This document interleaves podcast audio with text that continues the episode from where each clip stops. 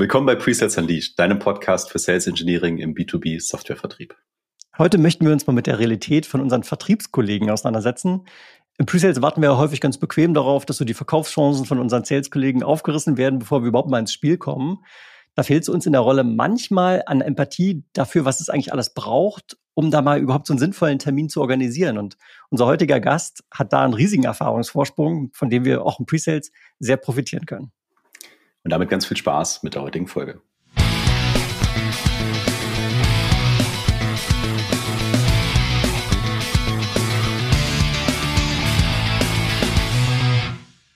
Ich bin Tim. Ich bin Jan. Als Presales-Experten mit mehr als 25 Jahren Erfahrung helfen wir SaaS und IT-Unternehmen, ihre Presales-Performance zu entfesseln. Für höhere Winrates, begeisterte Kunden und mehr Spaß in deiner Rolle. So, ich habe es gerade schon gesagt, unser heutiger Gast ist absoluter Vertriebsprofi mit einem sehr breiten Hintergrund. Äh, sie hat mal mittels FBA auf Amazon verkauft, sie hat Nahrungsergänzungsmittel verkauft, dann hat sie Brillengläser verkauft und zuletzt auch mehrere Jahre im B2B-Umfeld bei Sellwerk mittelständischen Unternehmen dabei verholfen, in die Digitalisierung reinzukommen. Gleichzeitig hat sie auch parallel ihre eigene Brand aufgebaut durch Social Media, beispielsweise durch ihren Podcast Vertriebs verliebt, aber auch durch ihren TikTok-Kanal, wo sie regelmäßig Vertriebstipps in unter einer Minute teilt. Herzlich willkommen im Podcast, Helena Schäfer. Ja, vielen lieben Dank, Tim, an dieser Stelle für diese wunderbare Begrüßung. Und äh, da gibt's schon mal an der allerersten Stelle eine kleine Korrektur. Und zwar ist mein Lebenslauf tatsächlich ein bisschen, ja, ich würde ich würd sagen, wilder dargestellt. Also ich war nicht nur jetzt im Sales tätig, sondern ich habe angefangen, und jetzt kommen wir schon zum ersten Fun Fact. Ich habe Industriemechanikerin gelernt, äh, weil ich Maschinenbau studieren wollte und habe mich dann da irgendwo ganz wild ausprobiert, weil ich direkt irgendwie gemerkt habe, so das ist gar nichts für mich. Ich bin totaler Freigeist. Ich brauche irgendwas, wo ich so im Leistungsbereich da durchstarten kann. Dann habe ich FBA angefangen, also das hatte jetzt weniger mit Sales zu tun, mehr mit eben Markenaufbau und habe dann da bei verschiedenen Amazon-Sellern ausgeholfen. Also ich habe denen quasi mit Hilfe von Produktoptimierungen geholfen, dass die Sachen besser auf Amazon verkauft werden und bin jetzt parallel seit fünf Jahren insgesamt im Vertrieb, also sowohl Innendienst als auch Außendienst tätig. Ja, perfekt. Vielen lieben Dank für die Ergänzung. Und jetzt äh, ist ja natürlich sehr spannend. Dann hast du ja im Prinzip einen sehr technischen, schon fast ingenieurlastigen Ausbildungshintergrund.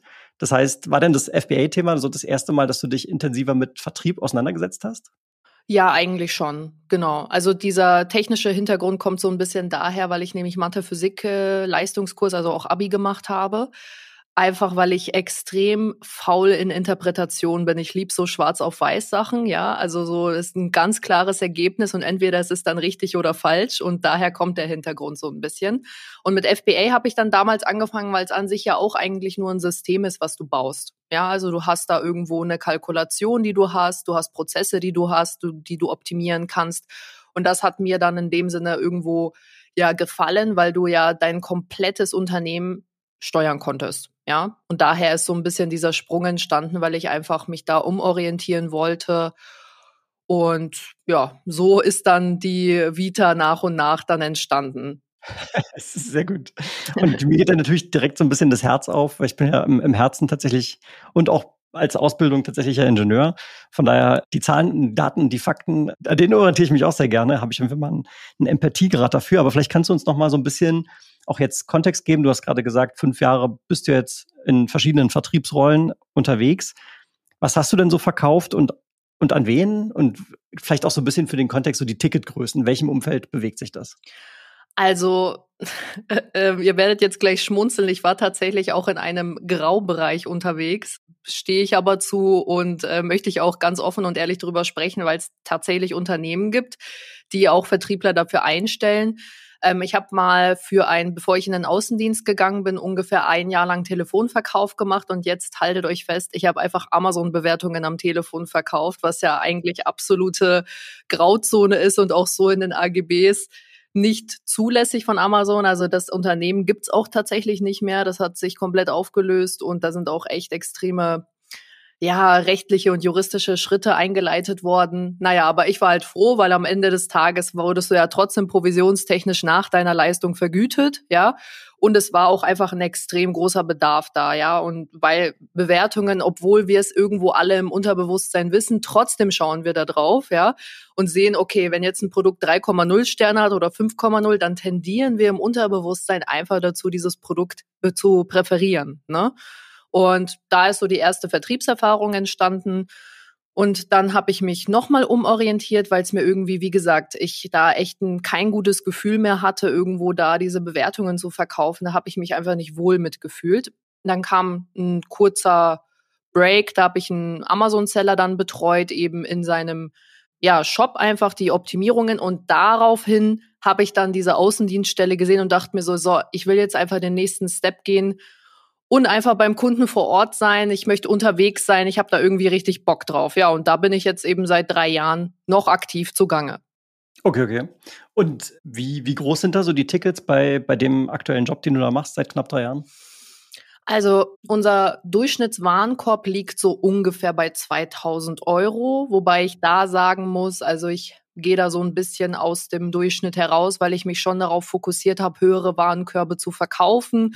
Also auch explizit in der Akquise darauf zu achten, dass das Unternehmen sind, die einfach potenziell für mehr in Frage kommen. Und da lag so mein Durchschnittswarenkorb immer so circa bei zwischen 8.000 bis 15.000 Euro. Okay, okay. Da kommen wir ja schon auch in die, die Größenordnung wo so typische SaaS-Unternehmen ihre, ihre Sales machen. Ich meine, auch bei 2000 kannst du dir schon SaaS-Lizenzen klicken. Ja. 10, 15k, da sind wir dann schon so in einem SMB-Bereich, also durchaus gar nicht so unüblich. Jetzt sagst du, okay, durchschnittlicher Warenkorb, bei dir eher ein bisschen durch, überdurchschnittlich groß, im Mittel vielleicht so um die 2k. Das heißt, so ein Sales-Cycle, wie lang ist der? Kannst du das auch nochmal kurz einordnen für uns? Also ich glaube, dass wir uns in der Branche jetzt ein bisschen unterscheiden. Also ein Sales Cycle per se gibt's in meiner Situation jetzt eigentlich nicht so extrem. Das kann ich auch erklären, warum. Also eigentlich ich als Außendienstlerin, als Vertrieblerin bin von der Akquise bis zum Abschluss komplett für den Kunden verantwortlich.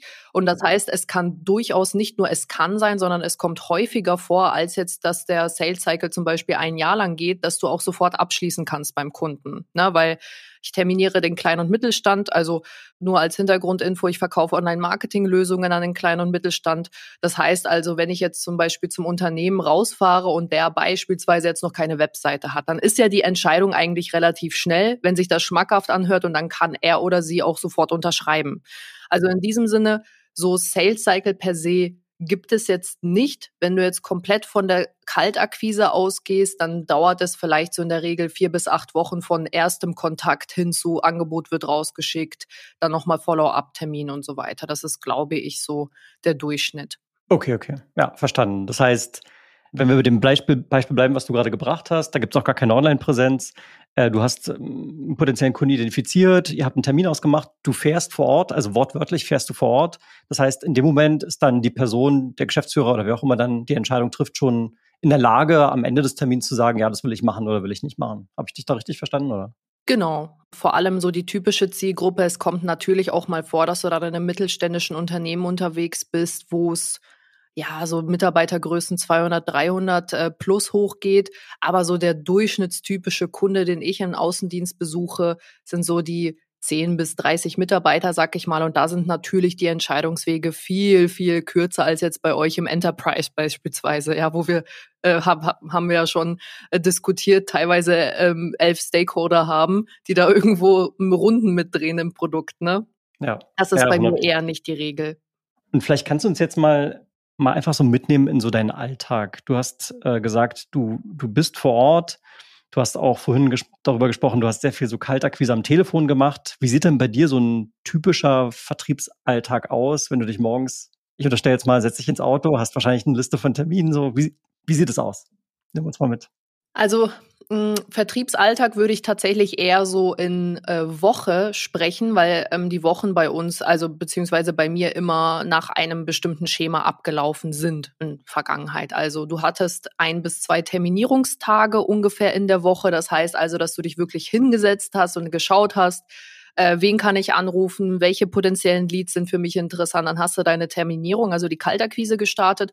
Dann warst du in der Regel, je nachdem natürlich, das wechselt sich manchmal ab. Ich hatte auch schon Wochen, wo ich gar nicht terminiert habe, weil die Kalender so voll waren oder die Follow-up-Termine sich immer weiter verschoben haben, einfach in die Wochen.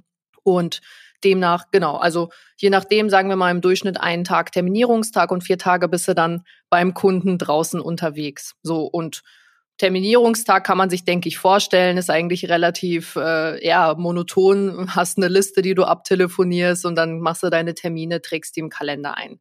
Spannend wird's dann, wenn du vom Vertriebsaußendienstalltag sprichst. Also du schaust dann, äh, wen besuche ich, was gibt es da für Potenziale, die ich beispielsweise schon mal anbringen kann, welche Fragen kann ich in der Bedarfsanalyse stellen, ne, die, die quasi so ein Potenzial auch ansprechen könnten, weil ich schaue natürlich immer, dass ich den Spielplan vorher ähm, ganz klar parat habe, wie beispielsweise in einem Fußballspiel, wo dann die Aufstellung schon mal klar ist. Ja, also das überlege ich mir vor dem Termin immer. Was kann ich zum Beispiel pitchen? Wo kann, könnte ich reingehen, wenn diese Antwort kommt?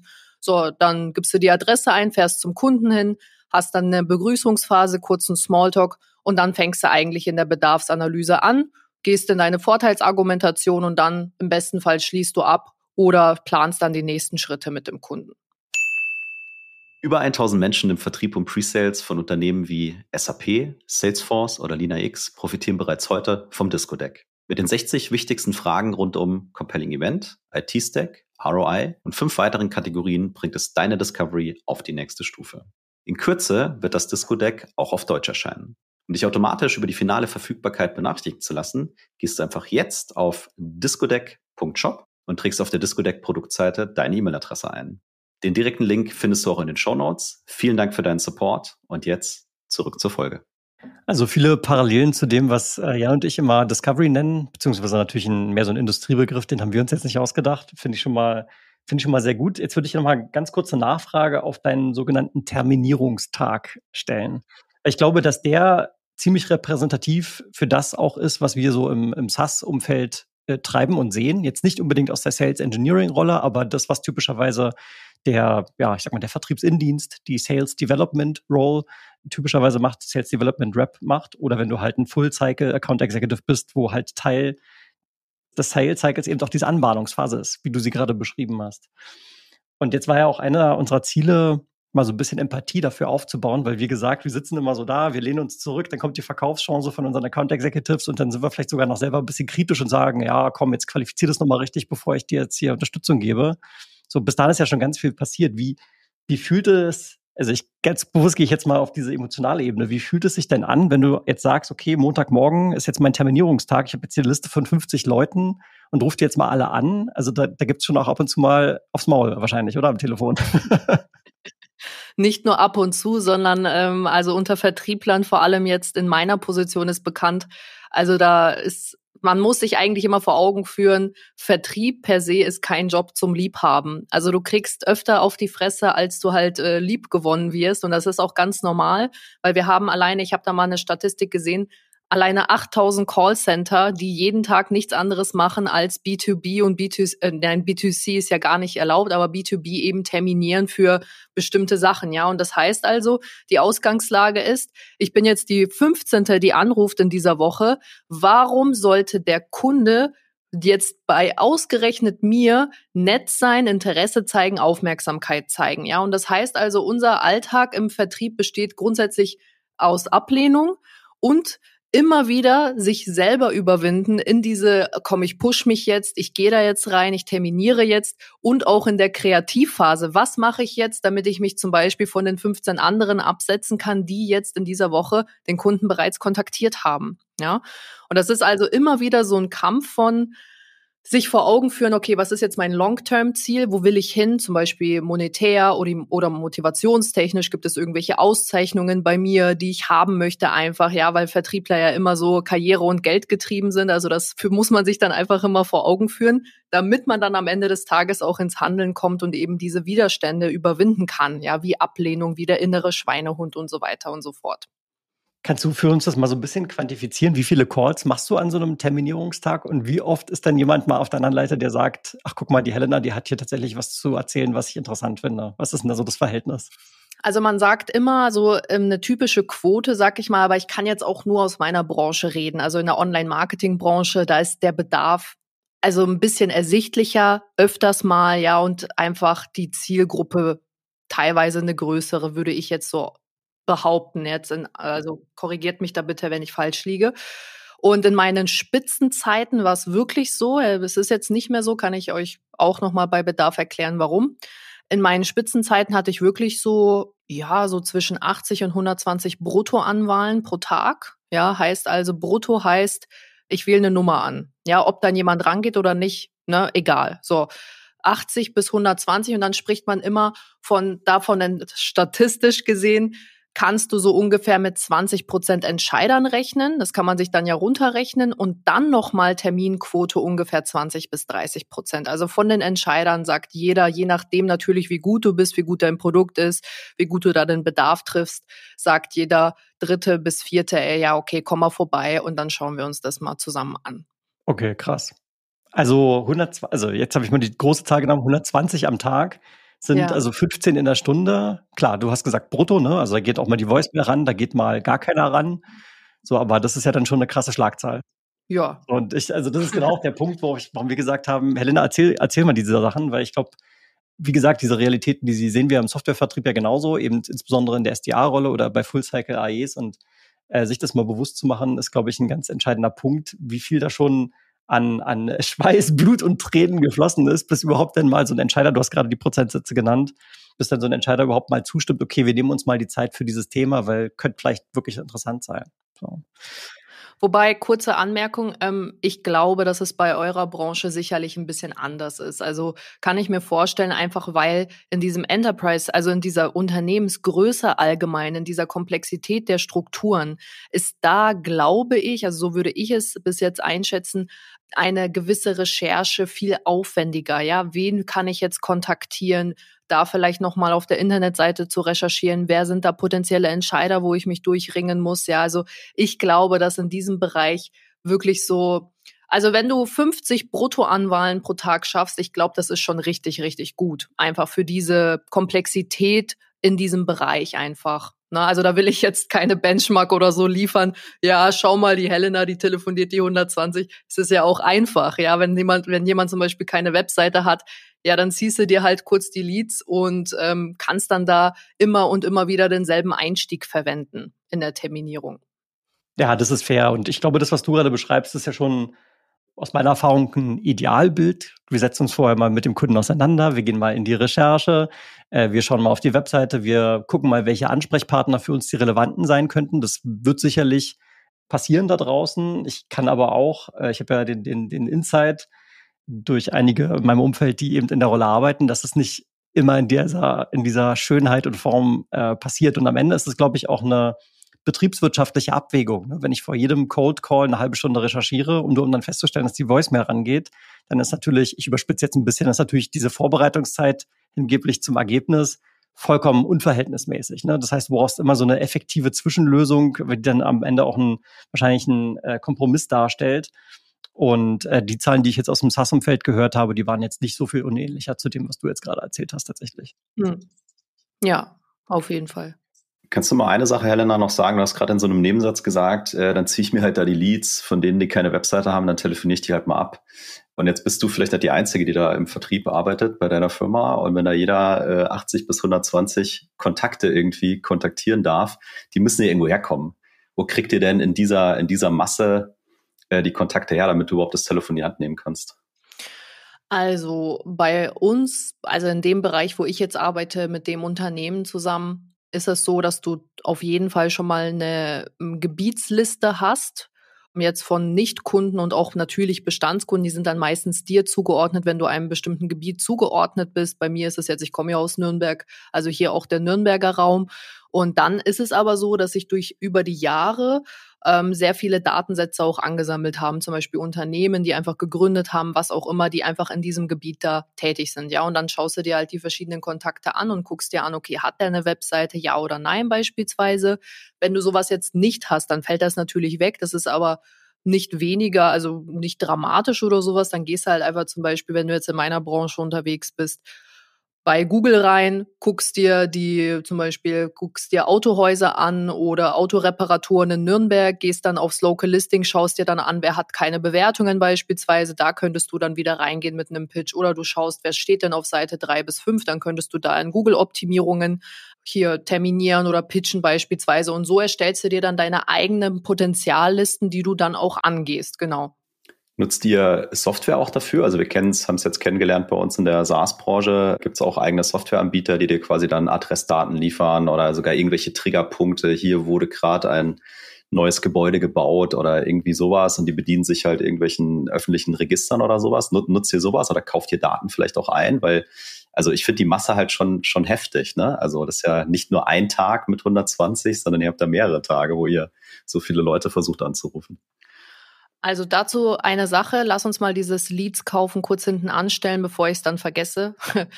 Es ist ja so, dass wenn du jetzt eine Potenzialliste hast, einfach um das mal auch so realistisch aus dem Alltag zu bewerten, und deswegen sage ich ja auch, telefoniere ich mittlerweile auch nicht mehr 120 Anwahlen pro Tag, weil je länger du dabei bist, desto mehr Follow-ups hast du auch und desto mehr warst du da schon mal mit den Kunden in Kontakt, die gesagt haben, melden sie sich in einem halben Jahr beispielsweise. Und da ist natürlich der Fokus ein ganz anderer. Du gehst weg von der Schlagzahl hin zu, ah, ich halte im Überblick, behalte im Überblick, was wir eigentlich besprochen haben in den letzten sechs Monaten, ja. Und deswegen ist es so, wenn du jetzt eine Potenzialliste hast, dann wirst du niemals, also das ist mir in den letzten fünf Jahren nicht ein einziges Mal passiert, alle gleich abtelefonieren können, ne? Weil einfach die Entscheider nicht da sind, weil die, weil du gar nicht durchringen kannst mit deinem Thema zu denen, weil sie dich abwimmeln beispielsweise. So und da machst du quasi einfach auch äh, Potenzialrecycling, dass du sagst, okay, von den 120 Leads oder Potenzialen, die ich da jetzt habe, bin ich jetzt konkret mit 20 oder 10 auch im Austausch und quasi schieb die anderen beiseite und dann ein halbes Jahr später greife ich wieder auf die zurück.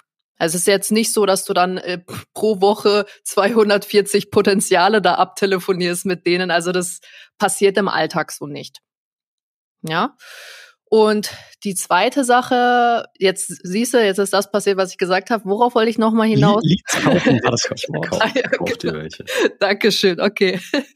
Davon bin ich tatsächlich nicht so ein großer Fan, muss ich sagen. Also, weil ich einfach jetzt in der Erfahrung, also jetzt auch schon bei anderen Unternehmen, ne, du bist ja auch sehr viel im Außendienst mit anderen Unternehmen auch und da ist auch schon der ein oder andere auf die Idee gekommen, mal Leads zu kaufen.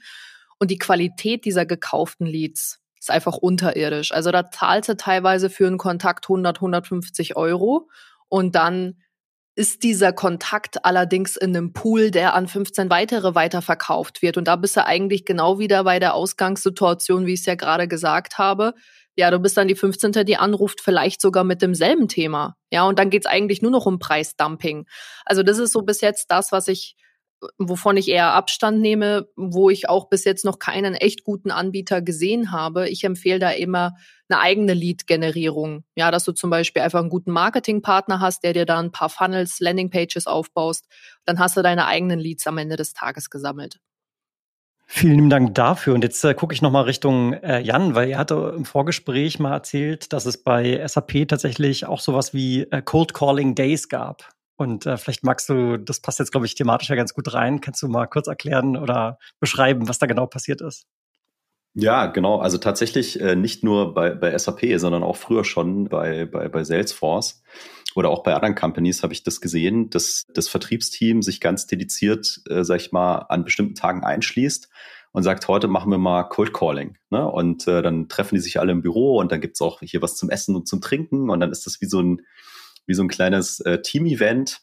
dann wären vielleicht noch so ein bisschen Gamification, ne? Wer hat denn die, die meisten Calls gemacht, wer hat die meisten Termine gebucht und so weiter und so fort. Und äh, da hast du immer, finde ich, eine sehr gute Dynamik, ein gutes Miteinander, so was Spielerisches und die Leute erfahren auch mal, was, was möglich ist. Ne? Also natürlich ein bisschen Vorbereitung und in deinem Territory und so weiter. Genau, und irgendwann habe ich mal die Frage gestellt, ja, also warum machen das eigentlich nur die Seller? Das könnte, also wäre doch mal eine tolle, tolle Erfahrung auch für Pre-Sales. Und äh, also freiwillig war das. Ne? Wir haben gesagt, hey, wenn, wenn ihr Bock habt, dann hängt euch mal an die Seller dran und man macht da gerne mit. Und die Leute, die mitgemacht haben, die haben ihre Komfortzone mal verlassen, weil die auf einmal was getan haben, was sie normalerweise nie tun. Ne? Sie rufen kalt jemanden an und hatten keine Ahnung, wie der reagiert. Und das war eine ganz schöne Übung, vor allem aus dem Grund, weil du quasi mal im eigenen Leib spüren konntest als Pre-Sales, wie sich dieser Alltag für einen Sales eigentlich anfühlt. Ne? Das, was du vorhin gesagt hast. Die Leute haben vielleicht wochenlang da rumgegraben, um mal einen Kontakt zu kriegen. Jetzt haben sie endlich einen Termin im Kalender und jetzt kommen sie zu uns im Pre-Sales und sagen, hey, hast du da Zeit? Kannst du mich da unterstützen? Und das Erste, was wir sagen ist, zeig mir mal, wie qualifiziert deine Opportunity ist. und dann sagen die, boah, ey, leck mich am Arsch, habe ich keinen Bock drauf. Also von dem her war das eine sehr, sehr schöne Übung und äh, da waren dann auch Sachen dabei, dass äh, quasi nach dem, nach den ersten paar Sekunden hat der andere dann aufgelegt, ne, so, weil ging gar nichts mehr oder meine Leute auch gesagt haben, ja, dann hat der mir eine Frage, ich wusste gar nicht, wie ich reagieren soll, dann habe ich den Seller angeguckt, ja, und also das sind ungewohnte Dinge und ich glaube aber gerade deswegen ist es halt, ist es halt was Gutes und ähm, ich glaube, du steigerst dadurch auch die Empathie und das Verständnis für, für die Sales-Rolle. Ne? Und weil ich, glaube ich, nichts, wo jetzt der Preseller spontan sagen würde, oh, da hätte ich jeden Tag Bock drauf, das äh, ab sofort zu machen. Und äh, dieses Verständnis und auch die ja, Empathie und Sympathie für das, was die Vertriebsleute hier leisten müssen, glaube ich, ist wichtig für das Miteinander. Ja, finde ich eine, eine sehr schöne Initiative und ich kann vielleicht aus dem Nähkästchen auch noch eine Sache erzählen. Ich fasse mich kurz. Bei Seismic gab es tatsächlich auch sowas wie eine Cold Calling Competition, haben die das immer genannt. Allerdings war es dort sozusagen nicht die Competition innerhalb des Teams, sondern sie haben das mit anderen Unternehmen gemacht. Also die haben halt gesagt, hier sind irgendwie so zehn SaaS-Firmen und alle haben eben diese Kaltakquise in ihrem Sales-Prozess mit drin. Und dann haben die praktisch wie so eine, wie so Fantasy-Football, da haben die dann so Team-Pairings gemacht und jeder, der am Ende des Tages mehr Meetings buchen durfte, ist dann eine Runde weiter, bis es dann am Ende dann einen, einen Gewinner gibt und so weiter. Das machen die, glaube ich, regelmäßig. Und das Coole dabei ist, die schalten sich dabei alle in so einen Zoom-Call rein wo sie sich dann muten, so dass man immer sieht, so wer gerade am Hasseln ist, weil das Telefon benutzen die da tatsächlich dann. Das heißt, der Zoom-Call bleibt einfach nur stumm und man sieht, wie die alle da arbeiten und abtelefonieren und jeder ist halt dann am, am Machen. Und das ist ja genau auch dieser Gamification und vielleicht auch dieser, dieser Aspekt, der nochmal zusätzlich dazu beiträgt, dass man die vielleicht doch manchmal unangenehme Situationen, Helena hat es gerade so schön beschrieben, trotzdem irgendwie ein bisschen ertragbarer macht. Ja. Und vielleicht an der Stelle eine Frage Richtung, in deine Richtung, Helena. Habt ihr denn bei euch im, im Team auch so so diesen kompetitiven Aspekt, wo ihr sagt, hier gibt es irgendwie ein Leaderboard mit, okay, wer hat schon wie viele Meetings gebucht, Umsatz gebucht, sodass ihr euch da so ein bisschen gegenseitig pusht? Ist das ein Thema bei euch? Also Vertrieb ist allgemein Wettbewerb. Ja, also allgemein. Ähm, ein Unternehmen, was irgendwie Vertriebler nicht dazu anspornt, irgendwo auf, eine, auf ein Treppchen zu stellen, die verstehen Vertrieb nicht. Ja, es ist einfach so ein gewisser Charakterzug, den man hat. Und das ist ganz, ganz wichtig, finde ich auch, weil es irgendwo auch Spaß macht. Es gibt hier eine Messlatte irgendwo und klar machen wir das auch. Also darüber hinaus sogar. Es gibt damals, als ich noch so aktiv war, ich bin ja nicht, ich bin ja Teilzeitvertrieblerin jetzt äh, noch wegen Vertriebs verliebt, weil ich da ja auch in die Richtung was aufbaue. Daher auch die Protokolls, also die Schlagzahl einfach, die schaffe ich aufgrund von zeitlichen technischen Gründen nicht mehr.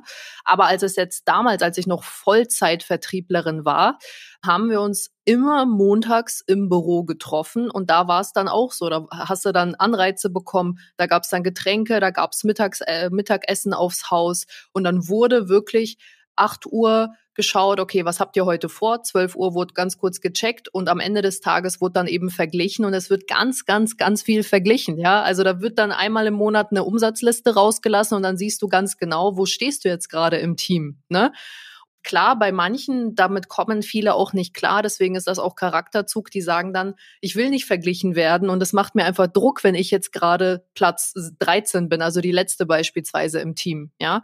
Aber ich finde, wenn du diesen bestimmten Zug hast, ja, dann ist das sogar eher so, nee, das lasse ich mir nicht gefallen und jetzt will ich besser werden und das spornt mich jetzt an, ja. Und wenn du dann auch noch die Mög also wenn du dann auch noch in einem Team bist wo sowieso eine offene Kommunikation herrscht. Und das war Gott sei Dank und ist auch noch bei mir so, wo man sich gegenseitig unterstützt und mal reinhört und dann sich mal Tipps gibt und sagt, benutz mal den Aufhänger, mach mal das in der Einwandbehandlung. Dann, dann machen solche Terminierungstage sehr, sehr, sehr, sehr viel Spaß. Und dann freut man sich auch füreinander, wenn man besser wird. Ja, weil man einfach weiß, dass das ist auf eine gewisse Teamleistung auch zurückzuführen. Hm. also finde ich, sorry, Jan, bitte. Ja, nee, ich, ich wollte mal nachhaken, weil das äh, hat, hat, ist mir vorhin schon so in den, ins Gehirn reingepinkt quasi. Du hast jetzt öfters ja schon auch über äh, Motivation geredet und dass da Incentives sind und, und, und, und Provision und so weiter. Und ich habe jetzt mitgenommen, das ist bei euch auch so. Also du hast auch einen, einen variablen Anteil sozusagen. Und jetzt haben wir viel über Cold Calling und da Gas geben und so weiter gesprochen. Was mich mal interessieren würde, wie, wie dein Gefühl quasi ist, gerade wenn so Competition ist, so ich bin jetzt 13 und will aber eigentlich eins und wie komme ich da hoch? Und ich komme natürlich hoch, wenn ich mehr verkaufe oder mehr Termine buche.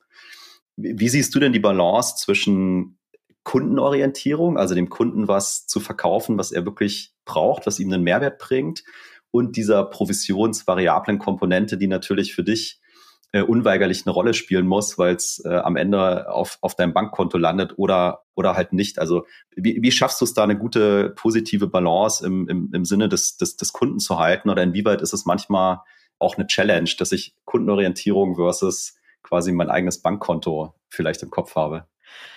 Um ehrlich zu sein, ist das eine sehr gute Frage. Das ist, um ehrlich zu sein, gar keine Challenge, weil ich finde, das geht Hand in Hand. Also das ist meine Erfahrung und das ist ja auch mein Kernthema eigentlich in meinem Podcast, dieser extreme kundenzentrierte und kundenorientierte Verkauf. Und ich finde, es war vielleicht mal früher so oder vielleicht gibt es auch noch in bestimmten Branchen einfach dieser, dieser Punkt, ich weiß es jetzt nicht, ich will dann jetzt echt niemanden was in die Schuhe schieben, aber ich krieg's mal mit in der Finanzbranche, in der Versicherungsbranche zum Beispiel, dass sie da irgendwen was aufschwatzen, ja, was man eigentlich so, was die Oma Erna eigentlich mit 90 gar nicht mehr so richtig braucht, ja, das kriegt man immer mal wieder mit. Allerdings denke ich, und das ist ein Thema, worüber ich sehr viel auch schon in meinem Podcast gesprochen habe, in der heutigen Zeit, wir sind jetzt im Jahr 2024, herrscht in jedem Bereich ein Überangebot im Markt. Das bedeutet also, du kannst dich ja langfristig, also du kannst einen Kunden eigentlich nur glücklich machen und an dich binden und am Ende des Tages auch Geld verdienen, weil seien wir mal ehrlich, wenn ein Kunde nicht bei dir kauft und nicht bleibt, hast du am Ende des Tages auch nicht gewonnen, ja? Du kannst am Ende des Tages nur gewinnen am Markt, wenn du kundenorientiert denkst, handelst und verkaufst. Ja, und deswegen glaube ich, dass das Hand in Hand geht und so gehe ich auch an meine Kunden ran. Ich habe schon so oft Verkaufsgespräche auch geführt, wo ich gesagt habe, dann sind wir an dieser Stelle nicht der richtige Partner oder das werde ich Ihnen jetzt nicht verkaufen, weil es einfach nichts bringt. Dann sparen Sie sich lieber die 200 Euro monatlich und gehen dann mit ihrer Frau schön was essen und gut ist, ja. Aber am Ende des Tages bringt es einfach nichts. Also entweder wir gehen diese Strategie, wo ich Ihnen wirklich mit gutem Gewissen sagen kann, wir ähm, schaffen da ihre Ziele, wir setzen diese Ergebnisse, also wir führen diese Ergebnisse herbei oder nicht, ja. Und deswegen kundenorientiertes Denken gleich Bankkonto gefüllt. Also das ist meine Sichtweise und auch meine Erfahrung, wie ich es bis jetzt erlebt habe. Also ich finde es mega, wie du es erzählst. Ich kann nur aus meiner eigenen Erfahrung sagen, ich stelle immer wieder fest, dass es leider doch noch viele gibt, die es anders machen. Also um mal aus dem Softwarevertrieb zu sprechen, ist so ein Klassiker, du bist im vierten Quartal, und dann sagt äh, irgendjemand, hey, wir pushen jetzt ein bestimmtes Produkt oder eine bestimmte Dienstleistung, da gibt's nochmal irgendwie einen Accelerator oder zwei Prozent mehr oder was auch immer. Und dann bin ich natürlich schon irgendwie getrieben, ah ja, cool, dann versuche ich das zu verkaufen. Und das verleitet mich vielleicht dazu, es auch an Kunden zu verkaufen, die es nicht brauchen. Und gerade erst letzte Woche erlebt, ruf mal bei einem der, der großen äh, Telco-Anbieter in Deutschland an und versuch mit denen über deinen Vertrag zu reden und was so ein sinnvoller nächster Schritt wäre, da bist du sofort in der Schiene drin, dass du nicht mehr das Gefühl hast, dass du hier beraten wirst, sondern dass dir einfach einer den Vertrag andrehen will, von dem er am meisten hat. Ne? Also deswegen ich mega geil deine Einstellung, wie du das hier auch gerade äh, gesagt hast. Und ich freue mich für alle deine Kunden, mit denen du das, mit denen du das so lebst. Ja, natürlich. Also klar, manchmal ist es schon noch so, dass man dann sagt, okay, mh, mm, ich verkaufe dem Kunden jetzt das nächstgrößere Produkt, klar, weil die Provision, also beziehungsweise es gibt äh, verschiedene Abstufungen in den Paketen, sag ich mal. Es gibt größere, große Pakete, kleinere Pakete. Und natürlich macht für mich persönlich monetär das größte Paket am meisten Sinn. Dann versuche ich aber dem Kunden immer die Mehrleistung schmackhaft auch zu machen, damit er auch versteht, okay, es macht für mich auch Sinn, das nächsthöhere Paket zu nehmen. Es kostet ja nicht einfach nur mehr, sondern er hat eine bessere Betreuung drin. Er kann seine Ergebnisse schneller erreichen. Wir können an der Stelle nochmal ein anderes Produkt mit dazu nehmen, womit er sich nochmal breiter aufstellen kann. Ja, also ich finde, es ist eine Win-Win-Situation, aber das ist einfach die Verantwortung von einem Vertriebler oder für all diejenigen, die irgendwas mit Kunden zu tun haben, auch Kundenservice beispielsweise, einfach zu schauen, das ist der Kunde, der hat dieses Ziel. Wie kann ich ihm jetzt also meinen Plan, mein Paket zusammenschnüren, damit er sein Ziel erreicht? Und dann werde ich da so oder so Geld verdienen damit.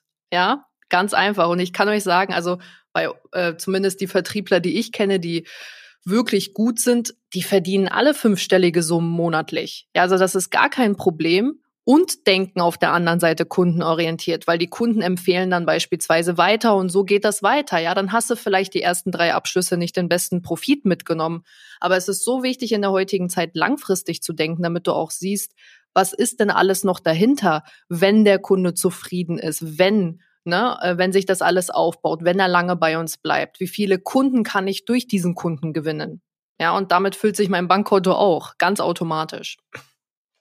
Und eine Sache würde ich gerne noch hervorheben. Du hast ja gerade gesagt, der Kunde, dem du dann sagst, hey, ich glaube, mein, mein Produkt, meine Dienstleistung ergibt hier bei dir eigentlich gerade gar keinen Sinn. Nutzt das Geld lieber für eine andere Priorität, die du gerade hast.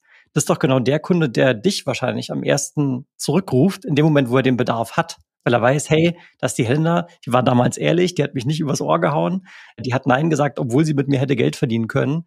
Aber jetzt ist es wirklich mal der Zeitpunkt gekommen, wo ich das brauche, was sie mir angeboten hat. Also das ist doch dann auch eine Langfristigkeit, die ich mir damit aufbaue, ein Vertrauen, was ich mir aufbaue. Und wenn man auch mal ganz ehrlich ist, äh, wenn ich morgens in den Spiegel schaue, dann kann ich das halt auch noch und denke mir nicht, was hast du gestern wieder für einen Unsinn gemacht. Ja. So. Auf jeden Fall. Also ganz, ganz, ganz wichtig. Bitte ganz großer Appell stell den Kunden in den Mittelpunkt und dann wird früher oder später das Geld eh fließen und zwar in drei- oder fünffacher Menge. Anstatt sich immer wieder Druck zu machen, ich muss jetzt diesen Scheiß hier verkaufen und habe dann immer genau einen Abschluss und dann ist der Kunde sauer, enttäuscht und kündigt. So und ich muss mich dann ja immer wieder jedes Quartal, jedes Jahr neu drum kümmern, dass ich neues Material in dem Sinne bekomme, was ich dann wieder abschließen kann mit dem Scheißprodukt. Ja, also das macht einfach keinen Sinn, Leute, wirklich nicht. So, jetzt, jetzt hast du ja schon äh, betont, ja, die Vertriebler, die verdienen, äh, wenn sie so kunden, kundenzentriert arbeiten, auch mal gerne fünfstellig im Monat. Jetzt muss ich Richtung Jan gucken. Er ist ja nämlich unser Chief Financial Officer und ich möchte gerne eine Gehaltserhöhung in unserer Gesellschaft äh, erwirken an der Stelle. Ja, da musst du mal mehr Spaß. Abschlüsse machen, dann kannst du auch fünfstellig verdienen. okay, alles klar, ich freue mich schon drauf. So, und jetzt mal biegen wir mal an die Zielgerade ein. Helena, du hast es ja jetzt auch schon erwähnt. Du hast den Job jetzt bei Sellwerk, den machst du noch, also nicht mehr in Vollzeit und parallel dazu baust du dir deine Selbstständigkeit auf. Du hast den Vertriebsverliebt Podcast und du hast deinen TikTok-Kanal. So, jetzt gehst du, also wenn ich dich richtig verstanden habe, gehst du ja auch in, in so einen Modus rein, wo du andere Menschen befähigst, Vertrieb noch besser zu machen. Darum dreht sich ja auch an deinen äh, Social-Media-Kanälen. Was sind denn da so die größten Fehler, die du bei deinen Kunden so beobachtest ähm, im Vertrieb? Also Kunden jetzt nochmal spezifisch, jetzt meinst du jetzt meine Coaches oder? Genau. Okay. Im Rahmen deiner Selbstständigkeit, wo du sagst, ich, ich, ich helfe dir jetzt ein besserer Vertriebler zu werden, da gibt es ja wahrscheinlich bestimmte Muster, die sich wiederholen, wo du sagst, ja, da hast, hat fast jeder ein Thema und da unterstütze ich äh, am ehesten mit. Ja, kann ich aus dem Bauch also sofort sagen, fehlende Bedarfsanalyse, schlechte Bedarfsanalyse, nicht genug Fragen gestellt, produktorientiertes Verkaufen, kein bedarforientiertes Verkaufen bedeutet also, ich gehe da jetzt rein und sag, ich habe jetzt ein tolles Produkt, das hat die Vorteile für dich und das kostet nur so viel, wie klingt das? Ja, also so komplett mal alle, alle Bedürfnisse beiseite geschoben, die gehen, ja. Hauptsache, ich bin so überzeugt von dem Produkt und platziere das jetzt, ja. Also, das ist so der erste äh, große Fehler, wo ich wirklich auch immer schimpfe und da echt streng bin. Fragen stellen, Fragen stellen, Fragen stellen. Und geh ruhig tiefer in das Thema rein. Und wenn du eine Frage gestellt hast und sagst, können Sie mir das gerne, können Sie mir das noch näher erläutern und aus welchem Grund und darüber hinaus, was ist Ihnen dann noch wichtig? Und wenn wir jetzt mal fünf Jahre in die Zukunft blicken, was wünschen Sie sich? Was ist Ihre Wunschvorstellung? Was sind Ihre Ziele? Ja, also das so richtig tief mal durchleuchten. Also das ist so, so, so essentiell, dass du wirklich auch verstehst, was ist dem Kunden wichtig. Das ist der erste Fehler was vor allem auch, und das, da nehme ich mich nicht aus, also als ich noch äh, Vertriebsfrischling war und ganz, äh, ja, also aufgeregt natürlich zur, zum Kunden rausgefahren bin, weil du bist dann ja auch noch vor Ort, du kannst ja nicht hinter einem Bildschirm verstecken, dann schwitzt du natürlich und denkst dir, ja, okay, ich mache das jetzt hier irgendwie, ja. Äh, das ist klar. Also das passiert vor allem den Anfängern, Allerdings habe ich das auch schon bei sehr, sehr langjährigen ja, Vertrieblern gesehen, wo ich mir dachte, wie hast du eigentlich in den letzten 15 Jahren deine Brötchen verdient? Also das, du gehst ja gar nicht auf den Kunden ein. Ja, also das sind immer so Sachen gewesen, die mich da echt schockiert haben, was man einfach beachten muss. So, dann die zweite Sache. viele Vertriebler gehen in Verkaufsgespräche rein, ohne eine gewisse Verbindlichkeit zu erfragen. Also wirklich ohne Entscheider zu qualifizieren, ohne zu überhaupt mal eine Chance abzutasten, in welchem Rahmen bewegen wir uns hier? Ist das nur Infogespräch und ein weiteres Angebot reinholen? Einfach so, dass wir wissen, okay, sind wir mit unserem Partner jetzt gerade, ne? Ist das okay? Oder geht es wirklich um eine potenzielle Chance? Und das ist sehr, sehr wichtig. Also das ist auch etwas, wo ich immer wieder sage, wenn du einen Kunden terminierst, dann trau dich zu fragen, okay, mal angenommen, Sie erkennen einen ganz, ganz klaren Nutzen für sich jetzt im Gespräch. Sind wir dann Ihr neuer Partner? Ja oder nein? Ja, also das ist überhaupt nicht kriminell, diese Frage zu stellen, sondern unglaublich wichtig, um einfach zu wissen, wo stehe ich denn jetzt gerade? Und wenn dann ein Nein kommt oder ein Nee, dieses Jahr nicht, wir haben uns jetzt gerade gebunden an den Lieferanten, was auch immer, ja, dann fährst du halt nicht zum Kunden raus, dann machst du das nächstes Jahr, ne? wenn da einfach eine andere Chance da ist. Und der dritte Punkt ist einfach dieses grundsätzliche zu viel reden. Also ich habe auch schon ähm, so oft, als ich draußen dann im Außendienst mit dabei war, irgendwie gesehen, der Kunde sendet äh, fünf Kaufsignale. Ja, was kostet's? Ja, klingt gut. Ja, ähm, okay. Ja, also solche halt Kaufsignale in dem Sinne, ich habe im Kopf schon gekauft und dann, dann erklären die noch weitere Produktdetails dazu, wo ich mir denke, nein, nein, nein, nein, nein. Also es ist einfach nur, der Kunde hat schon in seinen Gedanken unterschrieben. Jetzt bist du dran, den Vertrag fertig zu machen und einfach die Klappe zu halten. Ja, weil der Kunde hat jetzt gerade genug Infos gehabt. Also ich habe auch schon Webseiten zum Beispiel verkauft ohne Laptop, weil der Kunde für sich entschieden hat, ja, klingt gut, brauche ich, ja gut, Abmahnkostenschutz zum Beispiel ist dabei und ach so, wird alles erstellt, ja super, mache ich, ja. Perfekt, zehn Minuten Website verkauft, zack, also da brauche ich doch gar nichts mehr dazu erklären, ja. Das sind so die drei essentiellsten Fehler, die ich äh, ja bei Vertrieblern immer wieder in der Häufigkeit auf jeden Fall erlebe ich bin wirklich sehr glücklich über diese drei Punkte, muss ich sagen. Und äh, ich meine, jeder, der jetzt auf YouTube das Video schaut, der wird es vielleicht gesehen haben. Jan und ich, wir saßen die ganze Zeit da und haben genickt und uns gefreut, weil tatsächlich alle drei Punkte, die in deinem Umfeld offensichtlich zutreffen, im Prinzip genau eins zu eins übertragbar sind auf unsere Vertriebssituation. Wir reden zu viel, wir kommen zu sehr übers Produkt, wir machen nicht genug, wie nennt Discovery von daher sehr viele Parallelen vorhanden und hat mich gefreut, dass du, dass du diese Punkte mal nennen konntest. Und jetzt äh, letzte Abschlussfrage und da bleiben wir nämlich nochmal genau beim Thema, was du jetzt gerade so schön Bedarfsanalyse genannt hast. Wie gesagt, wir nennen das Discovery. Gibt es denn so eine Frage, wo du sagst, das ist meine Lieblingsfrage innerhalb der Bedarfsanalyse, die stelle ich immer und da kriege ich immer eine super Antwort drauf? Ja, also klar, jetzt mal abgesehen davon, man unterteilt ja, also ich weiß nicht, wie es bei euch ist, aber bei mir ist es so, ich unterteile die Bedarfsanalyse in zwei Kernpunkte. Das sind ja einmal die Zahlen, Daten, Fakten, also die harten Fakten in dem Sinne, wo ich einfach die Rahmenbedingungen fasse. Okay, so groß ist das Unternehmen, Umsatz, Budget, was auch immer. Und dann geht's ja darum, Kaufmotive und den, den Bedarf an sich zu ermitteln, ja. Und da ist eigentlich so einer meiner Lieblingsfragen, welche Wünsche haben Sie auf Ihre, in Bezug auf Ihre Online-Präsenz? Das ist jetzt natürlich für meine Branche sehr relevant. Und was ist Ihnen bei einer Zusammenarbeit mit einem Partner besonders wichtig? Ja, und dann kommt sowas zum Beispiel wie transparente Arbeitsweise, ja, dass es halt einfach läuft, dass ich mich darauf verlassen kann oder beispielsweise naja, dass ich halt auch alles nachvollziehen kann. Ne? Also mir ist es da wirklich wichtig, alles erklärt zu bekommen zum Beispiel. Und dann kannst du ja mit diesen, dann hast du ja deine Kaufmotive herausgefunden in dem Sinne, weil das, das, was davor war, Zahlen, Daten, Fakten, ist ja eigentlich nur für mich selber, ja, dass ich weiß, wie muss ich in der Vorteilsargumentation, welchen Rahmen, welche Pakete kann ich zum Beispiel schnüren. Und dann geht es ja darum, dass ich dann erfragen kann in die Verbindlichkeit, okay, mal angenommen, ich kann Ihnen einen Bedarf, äh, eine Lösung aufzeigen, wie wir Ihre Wunschmitarbeiter innerhalb der nächsten Zeit auf eine völlig transparente und interaktive Zusammenarbeit erzielen können. Sind wir dann Ihr neuer Partner? Würden Sie es dann ausprobieren? Wann können Sie dann eine Entscheidung treffen? Ja, also ich nehme dann quasi in dieser, in dieser Frage seine Bedürfnisse und teste dann die Verbindlichkeit, ob ich da wirklich den Nerv getroffen habe. Starkes Beispiel, vielen lieben Dank dafür. Jetzt gucke ich nochmal Richtung meines Co-Hosts, der so wie so ein erschrecktes Reh wie immer in die Kamera schaut. Gibt es noch Gedankenfragen, die du, Helena, äh, stellen möchtest? So, das mit dem Reh musst du mir bei Gelegenheit mal erklären, aber ich bin äh, wunschlos glücklich und freue mich sehr, Helena, dass du heute bei uns gewesen bist.